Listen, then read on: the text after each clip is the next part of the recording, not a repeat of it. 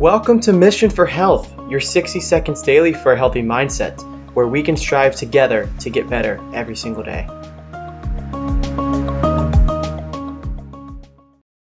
Before we get to talk about what can stop the inflammation in your body, we have to talk about what causes the inflammation in your body.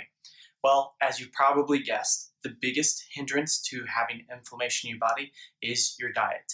The standard American diet is full of processed and high glycemic foods, and that is one of the biggest reasons why inflammation can build up in your body. So, if you can fix your diet, go a little bit more natural, that might help.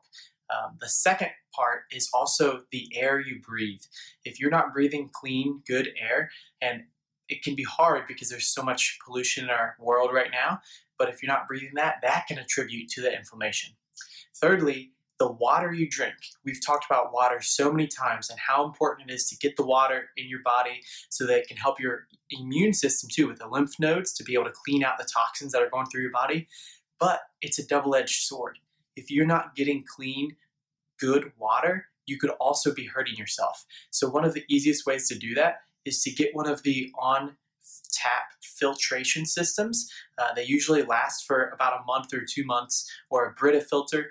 Both of those are great ways to make sure that you're ensuring that you're getting clean, good water to be able to flush out the immune system that you have and keep those lymph nodes working hard and flushing out all those toxins that can lead to inflammation in your body.